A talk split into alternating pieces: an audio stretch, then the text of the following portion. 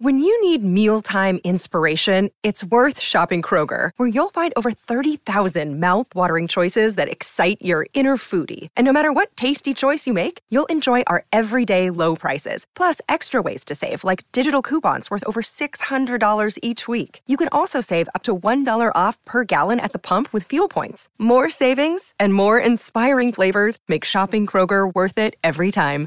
Kroger, fresh for everyone. Fuel restrictions apply. This is Optimal Living Daily, episode 1156 How to Walk on Water by Mark Chernoff of markandangel.com. And I'm Justin Malik. Happy Saturday and welcome to one of the only podcasts in the world where blogs are narrated to you for free. That's with permission from the authors. And today's post comes from Mark of Mark and Angel Hack Life, an amazing blog and friends of the show. They have a new book out called Getting Back to Happy. It's a bestseller. Check it out on their website or on Amazon. For now, let's get right to it and start optimizing your life. How to Walk on Water by Mark Chernoff of markandangel.com. This past Sunday, I was relaxing at the water's edge of a local beach when a young boy ran full speed right by me and into the shallow surf. He continuously hopped up and down as he was running forward, kicking his little legs in the air and across the surface of the water, before inevitably falling face first into the waves. He got back up and repeated this act several times, each time with more determination than the previous attempt. It became obvious that he was trying to run across the surface of the water. I couldn't help but to laugh. His combined levels of determination and exertion were priceless. After several attempts, he noticed my laughter and walked over to me. What's so funny? he asked. You remind me of me, and it makes me smile, I said. Do you know how to walk on water? he asked, like a superhero. Well, I think I can help you out, I said. Let me give you a few pointers.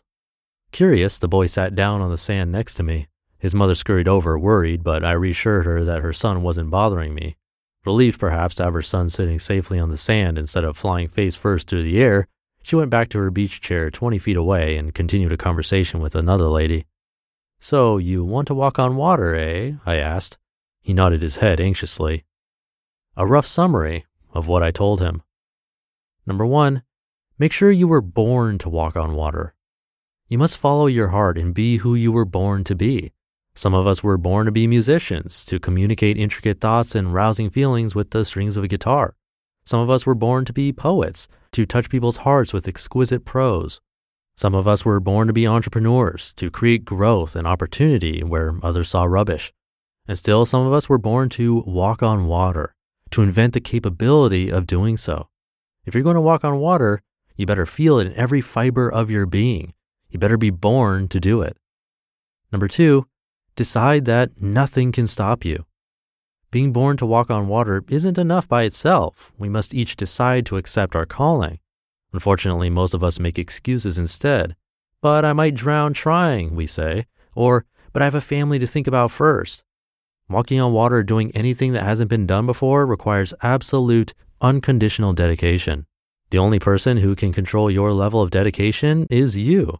If you're serious about walking on water, you must decide that nothing, not gravity, not a group of naysayers, nothing can stop you. Number three, work on it for real. While many of us decide at some point during the course of our lives that we want to answer our calling to accomplish our own version of walking on water, only an astute few of us actually work on it. By working on it, I mean truly devoting oneself to the end result.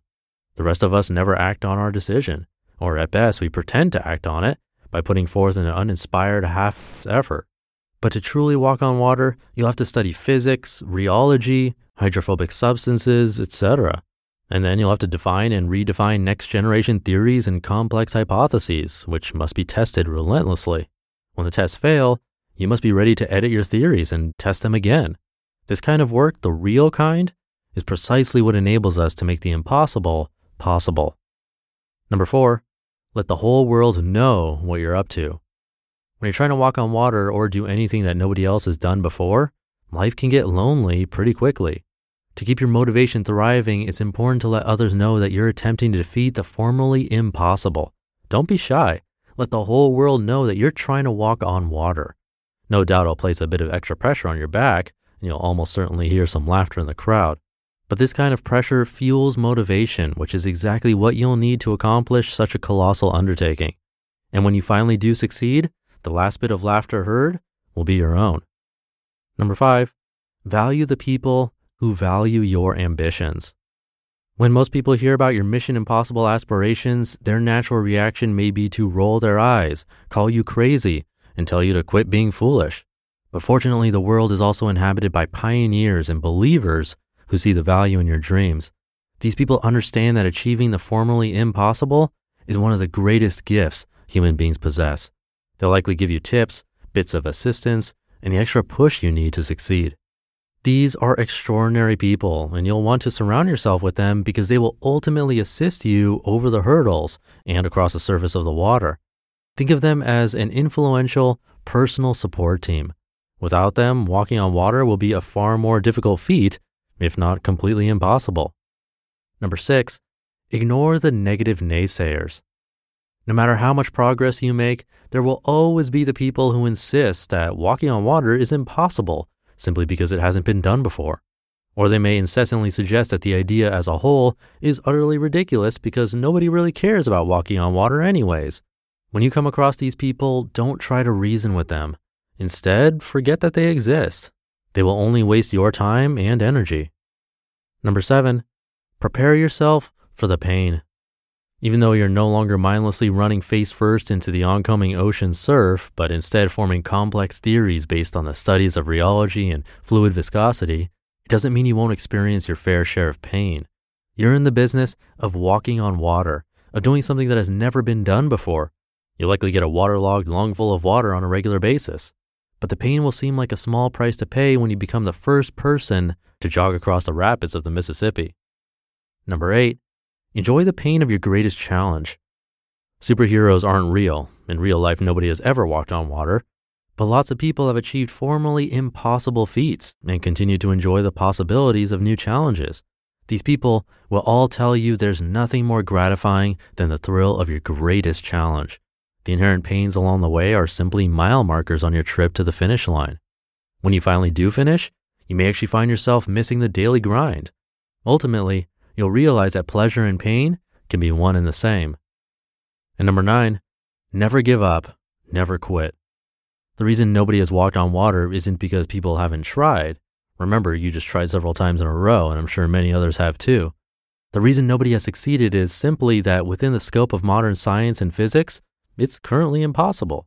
But this doesn't mean that with your help, it won't become possible in the future. If you were born to do it and truly dedicate yourself to the end result, anything, including walking on water, is entirely possible. Just a chance. When we were done talking, the young boy got up and ran back over to his mother. He pointed over to me and I smiled and waved back.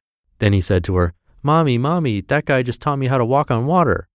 A few moments later, she walked over to scold me for supposedly giving out reckless advice. She told me I was giving her son a false sense of hope. I told her all I was giving him was a chance. You just listened to the post titled How to Walk on Water by Mark Chernoff of markandangel.com. Again, they have a best selling book that's out now called Getting Back to Happy. Definitely check that out. And it's been a while since I've asked if you want to give back. Really, the best thing that would help right now is to simply tell someone or multiple people about this show. It would mean a lot if this episode or any other resonated with you, please tell someone. It could be a friend, family member, coworker, or even online. Anyone really, showing them right on their smartphone is the best way, but sharing on social media is always appreciated too. So thank you for doing that. And thank you for being here and listening every day, including the weekends. I'll be back tomorrow where your optimal life awaits. Hey, this is Dan from the Optimal Finance Daily podcast, which is a lot like this show except more focused on personal finance. Justin handpicks the best posts he can find from blogs and authors like Ramit Sethi, Mr. Money Mustache, and more, and I read them to you five days a week. So if you enjoy this podcast, come on over and subscribe to Optimal Finance Daily too. And together, we'll optimize your financial life. You've been listening to Optimal Living Daily. Be sure to hit the subscribe button to stay up to date on each new episode and head to oldpodcast.com. That's O L D podcast.com for a free gift as well as more actionable tips and resources to help you maximize your potential. Thanks for joining us, and remember, your optimal life awaits.